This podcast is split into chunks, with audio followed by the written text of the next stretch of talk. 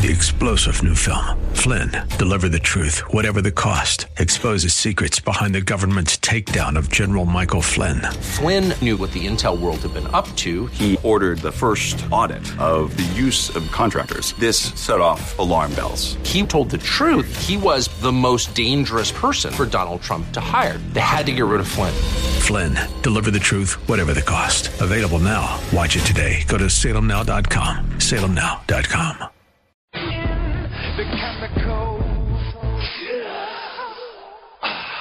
You're listening to Rob Black and Your Money on AM 1220 KDOW, an iHeart radio station.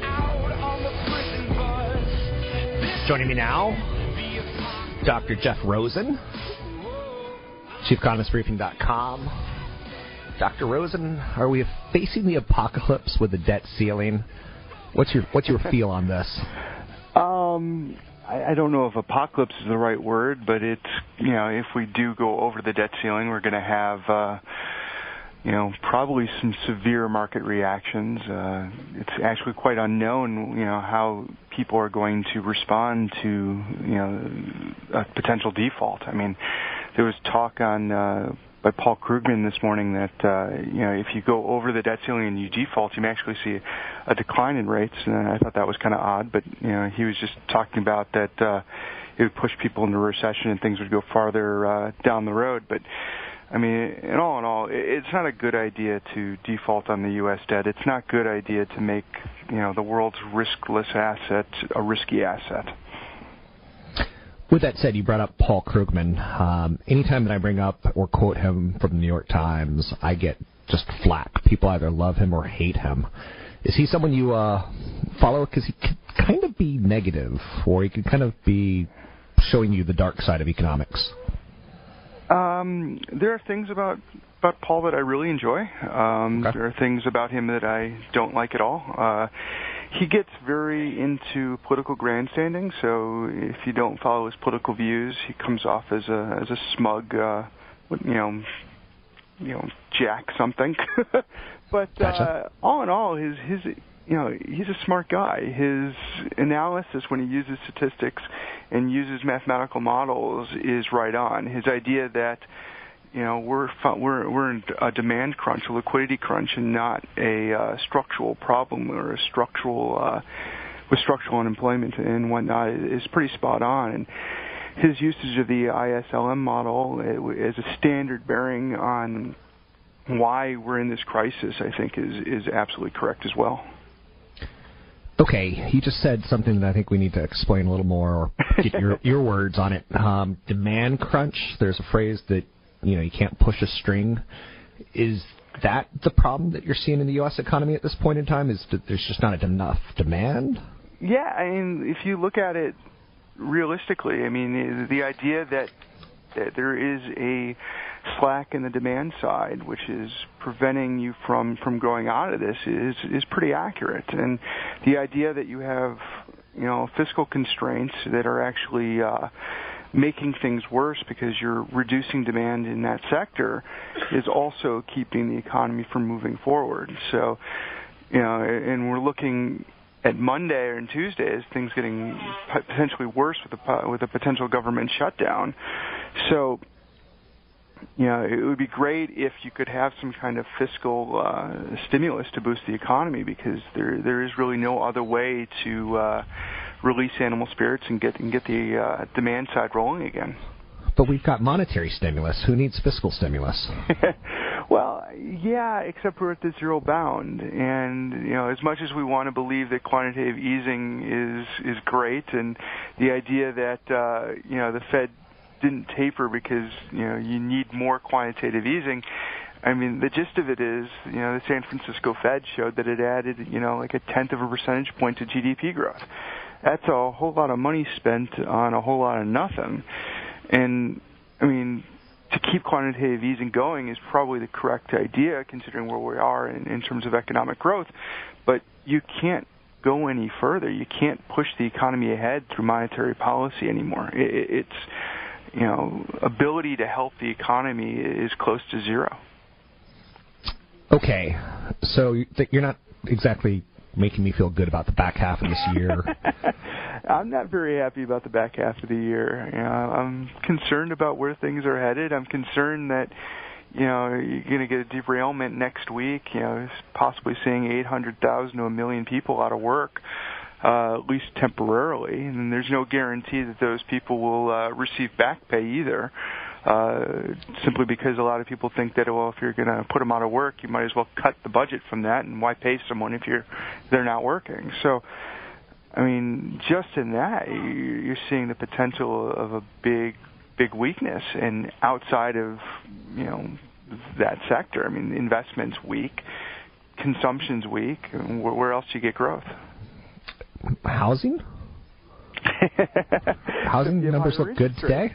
Yeah, yeah. I mean, they look good on a relative scale. They look good in the fact that you had a big crash in July, so you saw you know a little bit better than expected bump in sales today. Um, I'm not very excited about that. It's still it's like second lowest of the year. So we're not talking, you know, great numbers, and we're, we have mortgage rates that are still elevated, and, and they don't seem to be coming down at a pace that I would want them to come down at. So you're not seeing the affordability conditions ease, and you're still seeing some price growth. So it's difficult for uh, for potential home buyers to come into the market. I mean, we're we're just getting this this idea of stagnation is just developing in in lots of different sectors right now. How about gas prices coming down? Is that going to help our economy? Yeah. Uh, I'm looking for anything today, Dr. Rosen. um, I mean, nothing at all is bad. We we had a pretty good durable goods report this morning. I mean, the uh, the shipment side of uh, non-defense capital goods went in the right direction, and, and that is factors into GDP because shipments are actual sales, as opposed to orders that just come in and, and could be produced or not produced. Um, but overall, it's a gloomy picture. I mean, uh, my GDP expectations for the rest of the year are, you know, one to two percent. I I don't see anything moving out of that range. You know, looking at 2014, you know, I see a lot of the same. You know, maybe you get to two percent, maybe 2.2, but realistically, one and a half to 2.2 is probably you know the best we're going to get, unless we can start seeing some animal spirits give way and, and people breaking out of this this funk and, and moving demand forward, which doesn't seem to be happening. I was distraught last week, so I bailed on my interview with you that the Fed didn't start to taper. What was your make of the Fed not tapering? Because there seems to be some conspiracy theories about it. Well, my take is the same take that I've said on you know our, our briefing website, you know, ad nauseum for the last couple months if the Fed truly was data dependent, there was no reason to taper at uh, the September meeting. Absolutely none. I mean, you have unemployment that is, you know, down to 7.3, but a lot of that is because discouraged workers left. It's not all because, you know, of decent job growth. You have inflation running at, you know, between 1.2 and 1.5 percent year over year, which is well below target, and you have a Fed that's been trying to actually get the inflation levels above target, you know, two and a half percent, uh, just because they're trying to spur economic growth today as opposed to having people wait for tomorrow. So when you have low inflation and it's decelerating and you have elevated unemployment, how can you suggest that you know the data is pointing towards uh, a, a tightening policy and that didn't happen and, I, am glad the Fed kept their uh, their foot on the pedal and, and you know are going ahead even though quantitative easing doesn't you know necessarily do too much for economic growth. I say something on the air that I want you to challenge or just go with. I believe in the stock market because I ultimately believe in capitalism. Am I off base with that simple statement? No, no. Okay. I mean, I, I don't know necessarily if the stock market today is overvalued or not. I, I generally don't get involved in that, but you know, businesses are doing well because you know they've cut costs and are so lean that they're able to make money. You know, I, I don't know how much growth can come out of that, but they're able to survive on one to two percent GDP gains. You know, and they're able to survive fairly well given what you know what corporate profits are. So I, I don't, you know, I, I don't look at, at corporations and say, you know, expect them to, to get weaker or worse, or that's not not a good idea. But I mean, you know, the stock market's been you know proven to show that. Anything else that you want to hit while we've got a couple minutes left in the segment? No, I think that uh, next week is going to be a big week. I think that um, the debate over a government shutdown and the debt ceiling is, you know, more important than you know all the talk over the last two months on, uh, you know, is the Fed going to taper or not? Tapering, you know, you you may have seen a you know a slight change in interest rate expectations. Here, this is real economic uh, responses. You will see uh, a big drop in, in spending because of a you know a government shutdown, and if it's prolonged, it'll make things worse. And if you go over the debt ceiling and you uh, have to default on bonds, it, it, it's a big unknown. I mean, I, it's really hard to say what can happen when the world's risk-free asset all of a sudden becomes uh, a risky asset, and everything's got to be traded off as some kind of default probability, and that worries me. But it's not going to happen, right? I hope not. Gotcha. Uh, I, I've never seen an inept Congress like this. I mean, I, I guess it said the same thing in 2011, and and things ended up being all right. But I don't like the idea of just pushing the can down the road three, you know, six weeks, three months, whatever they decide to do, and have to go through it all over again. You know, make a decision, do it, and go forward. Yeah, I was a little distraught yesterday when I saw Ted Cruz read Green Eggs and Ham uh, at Congress as part of a filibuster, and I was just like, that can't be good for the United States economy. Yeah, and I, I actually was looking at that this morning, and I, and I laughed because it seemed like he didn't understand what Green Eggs and Ham was talking about. Because he's uh, he's against Obamacare, and, uh, and I'm not you know for or against the policy per se, but Green Eggs and Ham is about a guy who uh, doesn't want to try Green Eggs and Ham, even though Sam and I am keep saying try it, you'll like it, and then in the end, once they do try it, he's like, I love this. So if you look at that as a you know an analogy for Obamacare, if people try Obamacare, does that mean they're going to love it? You know, is he preventing people from trying it? I thought that was kind of interesting. I'm surprised you know the story of Green Eggs and Ham so well. Uh, I got little children. Good for you. Thanks for joining me. It's Dr. Jeff Rosen, Chief Economist with Briefing.com. Always delivers. You can find him at Briefing.com, providing independent live market analysis of the U.S. and international markets.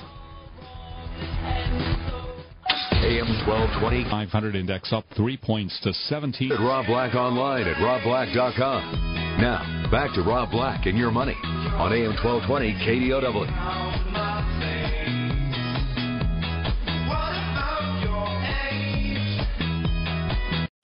Three star general Michael J. Flynn, head of the Pentagon Intelligence Agency, knew all the government's dirty secrets. He was one of the most respected generals in the military. Flynn knew what the intel world had been up to. He understood its funding. He ordered the first audit of the use of contractors. This set off alarm bells. The explosive new documentary, Flynn, Deliver the Truth, Whatever the Cost, and covers the facts behind this scandal. Flynn told the truth. He was the most dangerous person for Donald Trump to hire. I find out the worst enemy that I'm going to face in my life is right here in America. They took my assessment and they wanted me to change it. And I was like, I'm not changing it. They had to get rid of Flynn. With in depth interviews, archival footage, and never before seen personal records of the man behind the headlines. I just felt like I was drowning. Flynn, Deliver the Truth, Whatever the Cost. Available now. Watch it today. Go to salemnow.com. Salemnow.com.